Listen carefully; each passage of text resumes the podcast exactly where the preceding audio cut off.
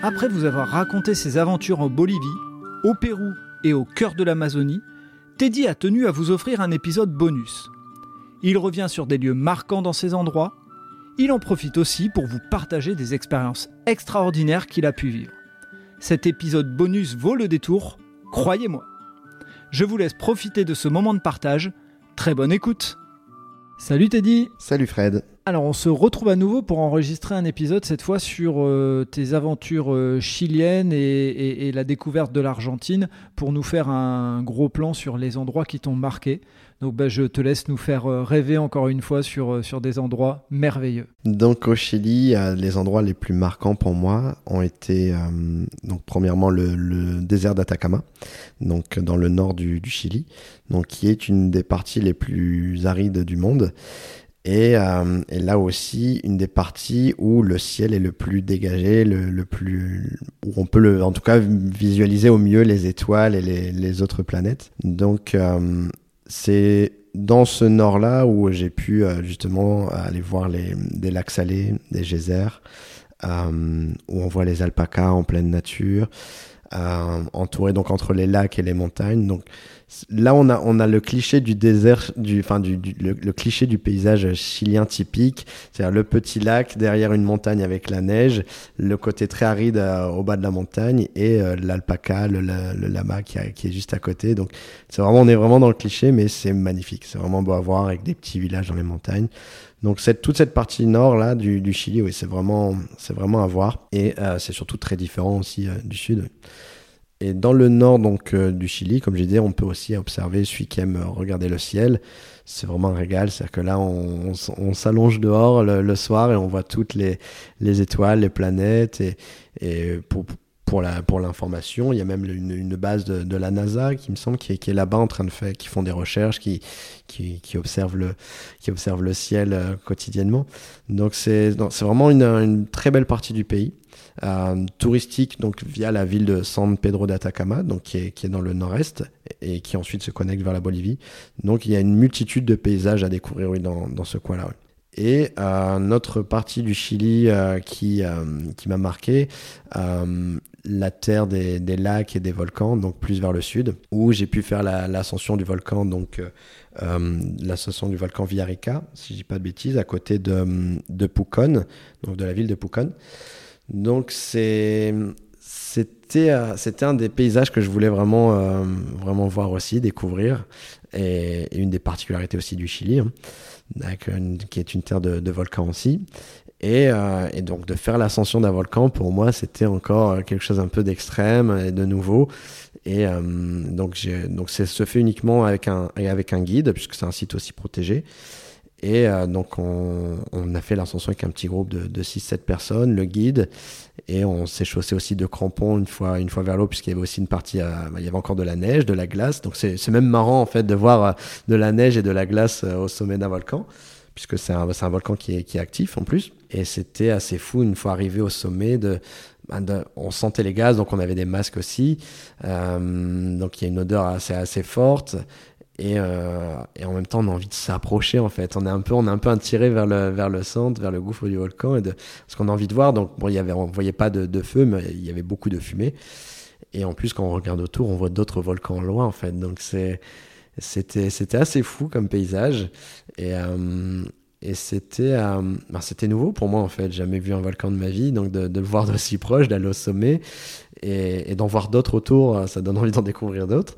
Et en plus de le cerveau n'est pas prêt à se dire je suis sur un volcan et il y a de la neige pourtant. C'est, enfin, j'ai l'impression que les deux ne vont pas ensemble. Donc après j'ai très peu de connaissances en termes de volcan, mais c'était, c'était surprenant. Et du coup la descente était, euh, était sous, sous une ambiance un peu centrale puisqu'on descendait, euh, on a descendu en luge en fait sur la neige. Donc euh, je peux dire j'ai fait la luge sur un volcan, donc c'était, c'était chouette.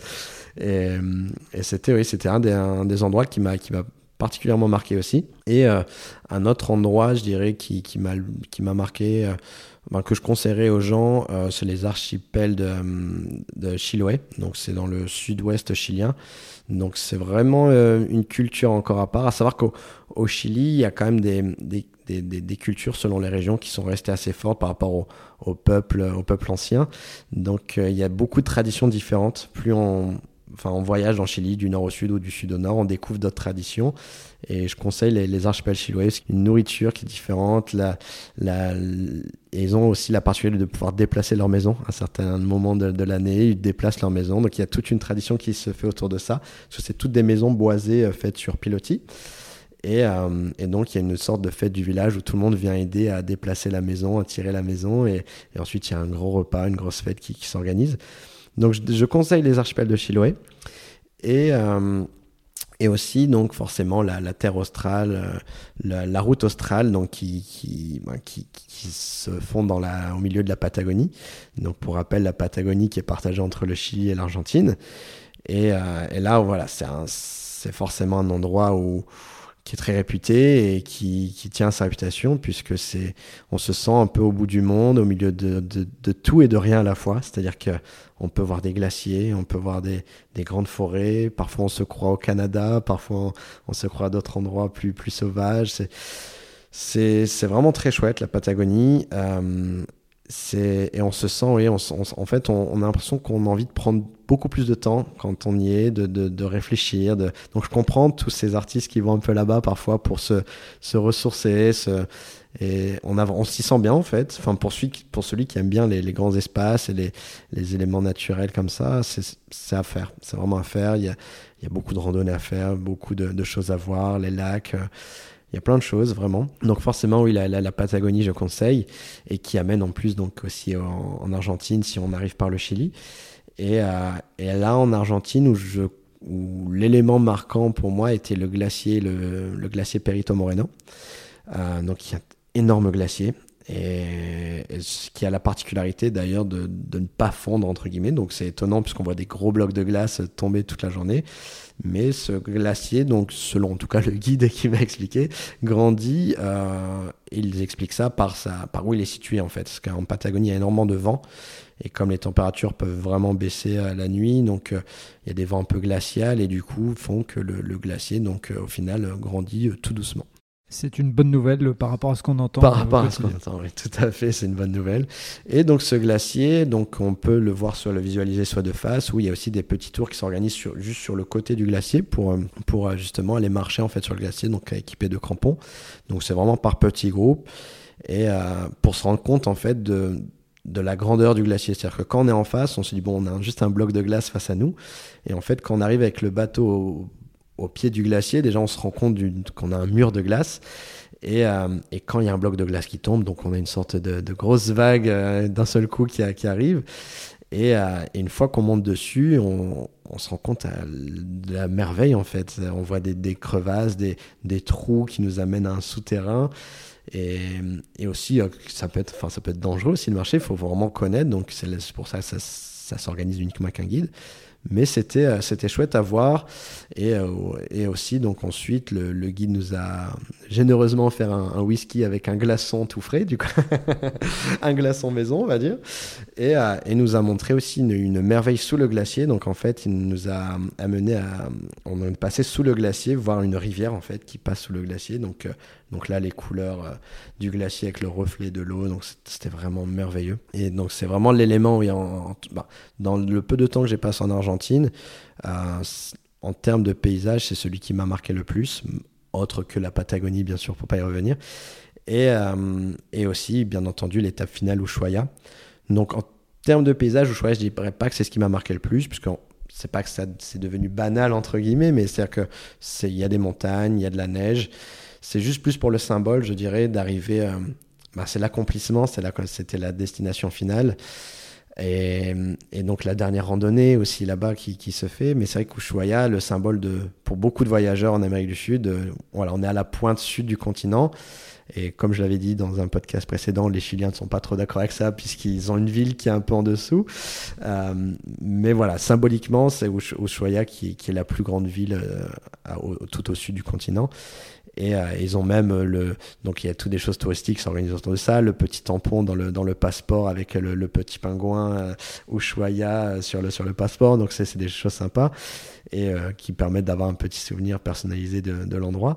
Et, et, pour ceux qui aiment, qui, veulent découvrir donc tous les pingouins, c'est l'endroit parfait. Il y a énormément d'excursions pour, pour, pour voir les pingouins sur leurs îlots. Donc il y a des endroits qui sont plus protégés. Donc, les, donc on arrive juste en bateau face aux îlots, mais les, les, gens ne vont pas sur, les, îlots. Il y a des endroits plus vastes où là on peut y aller. Donc vraiment chouette endroit et, et c'est voilà à titre personnel, c'était l'accomplissement. C'était voilà, je suis arrivé là, j'ai réussi et, et j'ai fait une dernière randonnée avec une autre rencontre un peu improbable. Euh, puisque donc j'ai fait une randonnée où j'étais donc à un, sommet d'une montagne euh, sur la neige et j'étais assis, je prenais un peu de recul sur l'accomplissement, j'étais tout seul et j'entends quelqu'un arriver et je commence à parler avec cette personne donc en espagnol et en fait au bout de deux minutes on se rend compte qu'on est français tous les deux. Et, euh, et, donc, on a commencé à échanger et, sur nos voyages, d'où on venait. Et donc, moi, mon voyage prenait fin et pour cette personne, le voyage commençait. Et juste avant ça, euh, donc ce garçon était en fait au Portugal. Il traversait euh, le Portugal du, nord au sud et m'a dit qu'il était tombé amoureux d'un endroit. Et donc en lui demandant par curiosité, ben, en fait c'est l'endroit d'où viennent mes grands-parents.